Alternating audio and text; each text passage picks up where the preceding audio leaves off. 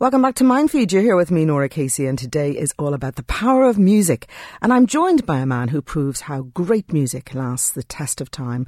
In 1973, Adam Clayton bought an acoustic guitar. It was five pounds, the old Irish punts, from a junk shop down near the Dublin Quays somewhere. And he began playing bass guitar two years later, and the rest, as they say, is history. He's the bass guitarist with legendary U2, and he's a great ambassador for mental health issues and young people. Adam, I know you're in town to launch Walk in My Shoes. It's happening next Friday, May the 9th. But what inspired you to get involved?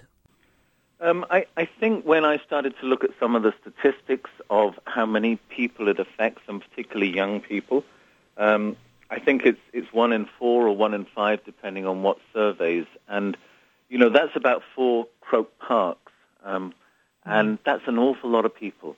Um, and yet the data suggests that if if if people get treatment uh, under the age of 24, they can they can have a full recovery. So this is really for me about awareness. Um, it's about letting people know that if they are suffering from any of these um, mental health issues, that they need to, to seek out help and that it w- it will be effective and it is there for them. And Adam, when I met you the first year when we launched, um, your mum had passed away the previous year, and you told me that she used to work for St. Pat's. She did a lot of fundraising for them.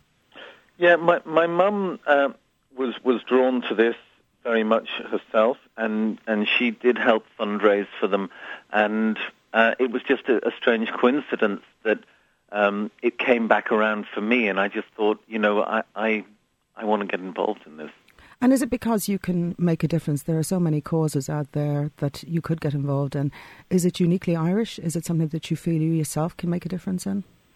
It, it's it's uniquely Irish, and I think I really identify with with with these people because they are what what we would call the rock audience, um, and they're where we came from. And we were just lucky, or I was just lucky that, that I ended up in a band with some great people that supported me, um, and I found music very therapeutic early on. Um, these people are full of potential, and it's terrible to see kind of wasted um, talent. Yes, I have one of them myself, 15 year old, uh, who, believe you me, tells me non stop about how unimportant school is. And you grew up during the 70s in the recession. Were you good at school or were you a bit of a brat? I was a hopeless case. Um, I was an absolute brat, and I still scratch my head sometimes and wonder how I got to where I am now. You know, to to have come from North Dublin with with with not one piece of education to my name. Um, I, I, was very lucky. I don't recommend it for anyone else. What, how far did your rebellious streak run? I know your parents bought you the bass guitar at 15, which I think is very redeeming of them. But were you ever, you know, did you get suspended from school or? I, I did actually get asked to leave from a couple of schools, and uh, I, I mean, I did my my inter and got really very bad grades in English and art, um, and I never did. I never did my leaving, so uh, I'm not a great example um, of anything other than perhaps just pure determination and awkwardness. Okay, so let's hope that no teenagers listening to you at the moment studying for their leaving cert and their junior cert. You talk all the time about music being your saviour. When you think back to that time, you know, during your teenage years, what kind of music did you lock out the world to?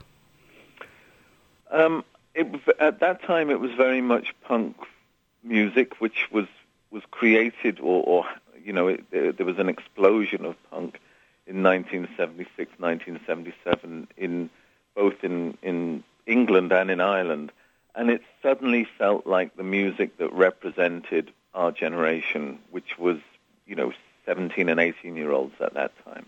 And did you want your music to, to differentiate from that when you did start playing? I think when we started to, to write songs, we wanted to push that further because at the time that music came very much out of the frustration of um, the recession in the economy in, in Europe and America at the time and the three-day week uh, and very, very high unemployment. And that was an aspect of where we were coming from because there were no jobs in Ireland at the time. But I think we wanted to try and move things along on a more spiritual, emotional basis as well. Do you think you still lean on music, or have you moved to other forms of support? You got married last year to Mariana. Is stability in your life? Does it help you not to not to lean on the music as much? Uh, I think music is still uh, a mysterious, magical um, alchemy for me. Um, in some ways, my limitations as a musician uh, creates the strength, which is that I'm I'm always fascinated by it. I'm a little like the goldfish swimming around in the bowl. It it always sounds new to me. Um, whatever whatever music is popular at any given time. What do you feel then, Adam, about, you know, I suppose schools and curriculums? You know, I feel we grew up in an Ireland where music was so important to most of our households, but we've lost a lot of that for our young people. I, I think people listen to music very differently now. I, I mean, when I was, was growing up, uh, music was like watching the news. It, it gave you information. It told you what was going on in, in the wider world. Um, and of course, there's now this thing called the internet, which does exactly the same thing. Mm. And and music is almost a background to people people being online, uh, and it's it's a different relationship. I mean, I I'm saddened by that, but you can't do anything about it. it it's progress, and it will become something else. Adam, is there a point when I suppose it's kind of a hard question because you know you've talked all the time about music and how important it was to you and what support it gave you, but but during the eighties and nineties when you know you were catapulted to fame with U2, was there a point when it became the cause of some of the pressures on you, perhaps? I think the the the very fast rise which happened in, in about 87, 88, where the band was number one uh, in America and, and in something like 30 countries around the world, um, with the Joshua Tree, which I think is being celebrated actually this week. Um, um, it, it, it, it was hard to cope with, and there's no, no denying that. And perhaps it took 10 years to adjust to being that kind of fameless is, is almost the wrong word, but certainly being that recognizable um, and and to, to a large majority of, of young people. And it was just an odd it's an odd it's an odd responsibility let's put it that way. Hmm. in Ireland we have a very difficult relationship with drink and you're somebody who's conquered your own relationship with alcohol. You've talked about the fact that you're a happy ex-drinker. Does it lead to many of the problems we see in mental health? Um, I, I, think it's generally a symptom. I mean uh, in my case I was kind of aware but without understanding the language of it I, I was aware that that I used drinking to escape um, quite early on, and I always thought, well, I'll be all right. I'll, I'll, I'll be able to handle it. Um, but of course, alcohol feeds back on itself as it is dep- a, depress- a depressive, um, and it also uh, leads to risky behavior, which creates more problems. And it so, magnifies sometimes the issues around depression for young yes, people. I think, um, you know, when we look at the shocking statistics around alcohol in young people in Ireland, what is clear at the moment is that quite a lot of them don't drink just to do what the French do, which is to have a little glass of wine with your dinner. They drink to get drunk. Yeah, I mean, I think that's that's a whole other issue. Our, our attitude as a nation towards alcohol, um, but I, I do think what I've learned uh, in in my experience is that really two or three drinks is kind of enough. Um, it, it creates a change in, in the psychology and physiology of someone. And that's not the way Irish people drink. You know, they're just getting started. Mm-hmm. Um, and I enjoyed it and I had fun with it, but I realize now, looking back, that it wasn't responsible drinking. What needs to be fixed, Adam? I suppose. What would be your own aspirations? You know, your own vision for mental health services in Ireland. Why do we get it wrong? Um, I, I, think we're probably doing the best that we can. Um, obviously in certain areas it's it's underfunded, um, but there is a, an enormous stigma um, uh, in in many ways to, to, anyone admitting to having a mental health issue, uh, whether it's from family members, employers, or society in general, and until we we create an environment where we can encourage people to be honest about what they're feeling and what they're going through and support them through the process of getting help, um, things are going to change very slowly. For young people out there listening, um, I suppose you know um, business person myself. You were a manager at one point of U2. How did that sit? Was it comfortable for you? Were you a natural leader in the early days? I, I had I had strong ambition, greater ambition than than sense. So I had this energy that that uh, only only people between the ages of 16 and, and 28 probably have.